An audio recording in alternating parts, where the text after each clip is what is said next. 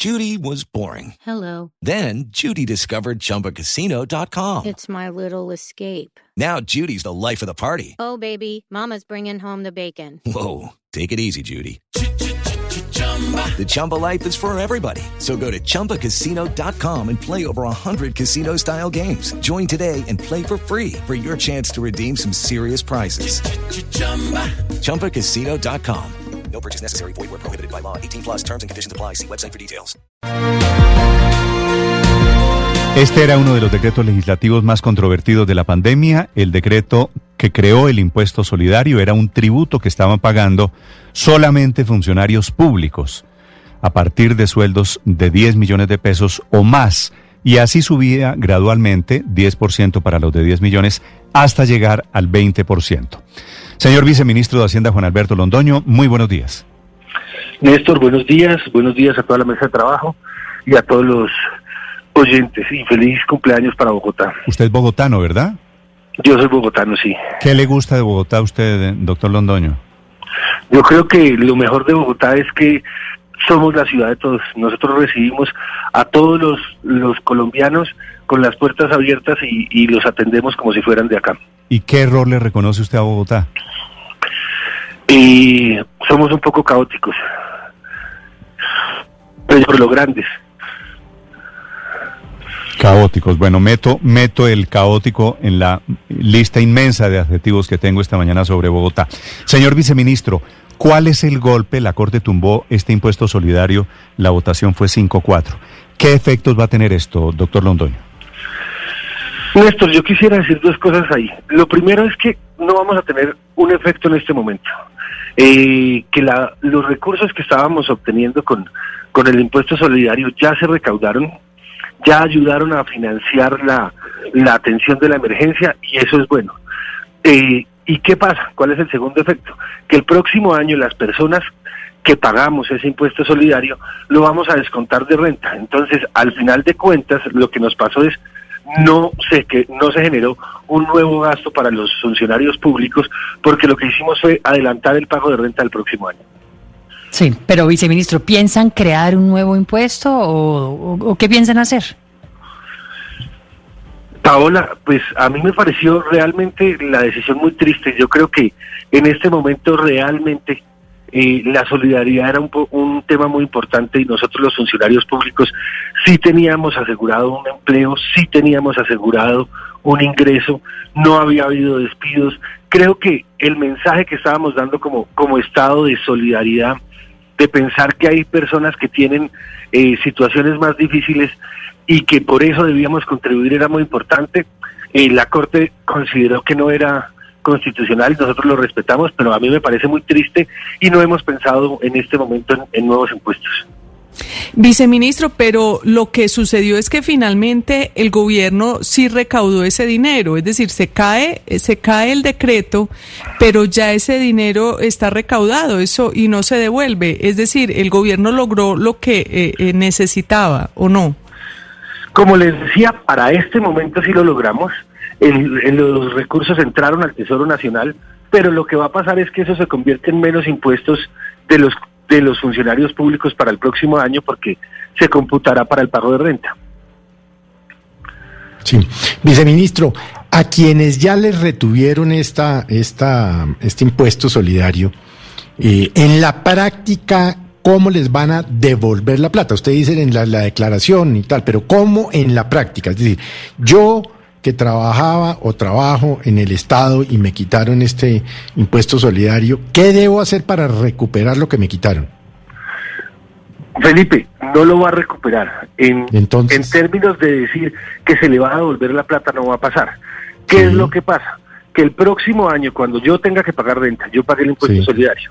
Entonces me dirán, usted tiene que pagar 20 pesos, pero de uh -huh. esos 20 pesos, como pagó el impuesto solidario, ya pago 10, entonces solo tengo que pagar 10 pesos de impuestos.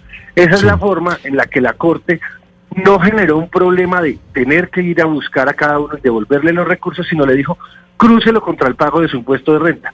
Todas las personas que pagamos impuestos solidarios somos uh -huh. contribuyentes de renta porque ganamos más de 10 millones de pesos mensuales.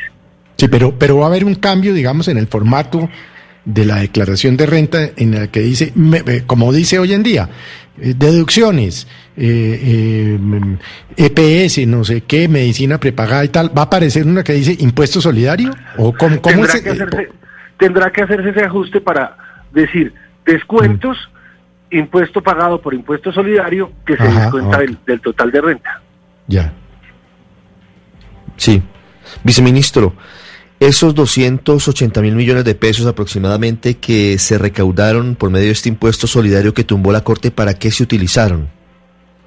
Como lo decíamos cuando se creó el impuesto solidario, se utilizaban para las personas que estaban en situación de vulnerabilidad.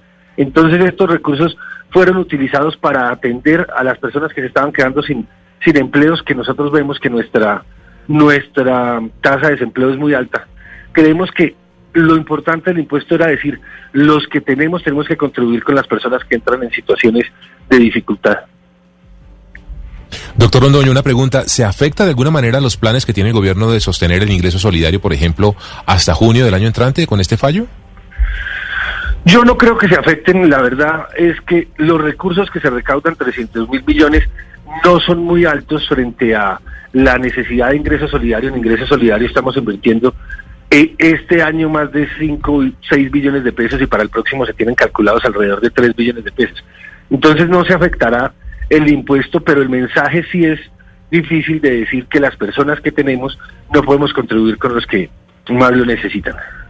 Sí.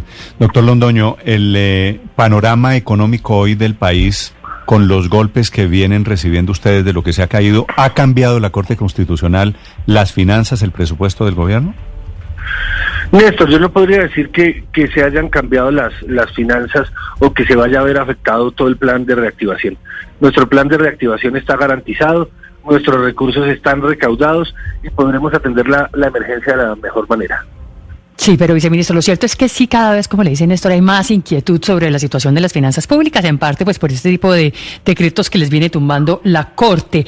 ¿Hay alguna posibilidad y han pensado ustedes en una alternativa para tramitar una reforma tributaria, pero que quede condicionada únicamente para cuando la economía crezca y así por lo menos ir mandando señales de tranquilidad hacia afuera?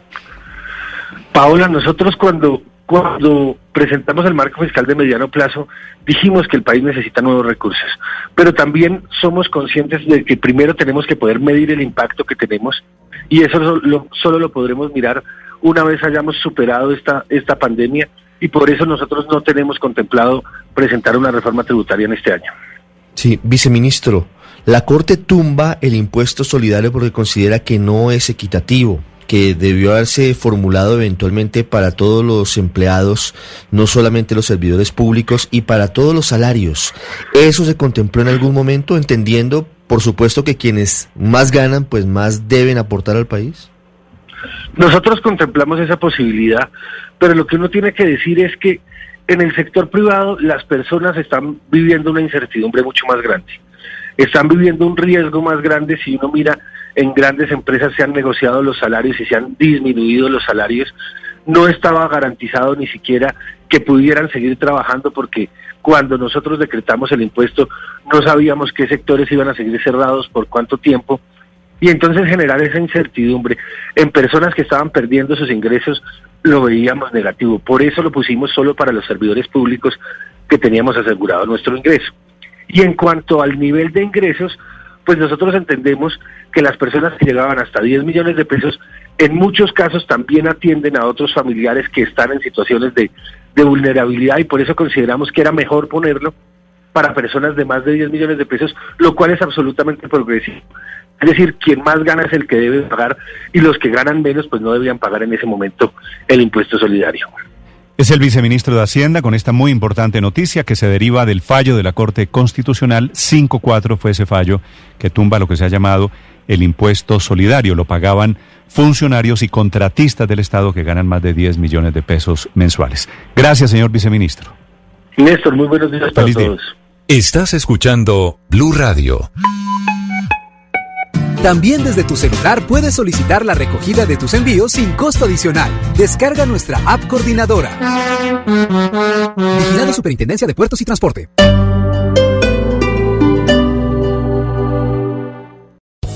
Land Casino asking people what's the weirdest place you've gotten lucky? Lucky? In line at the deli, I guess? Aha, in my dentist's office. More than once, actually. Do I have to say? Yes, you do. In the car before my kids' PTA meeting. Really? Yes. Excuse me, what's the weirdest place you've gotten lucky? I never win and tell. Well, there you have it. You can get lucky anywhere playing at LuckyLandSlots.com. Play for free right now. Are you feeling lucky? No purchase necessary. Void where prohibited by law. 18 plus. Terms and conditions apply. See website for details.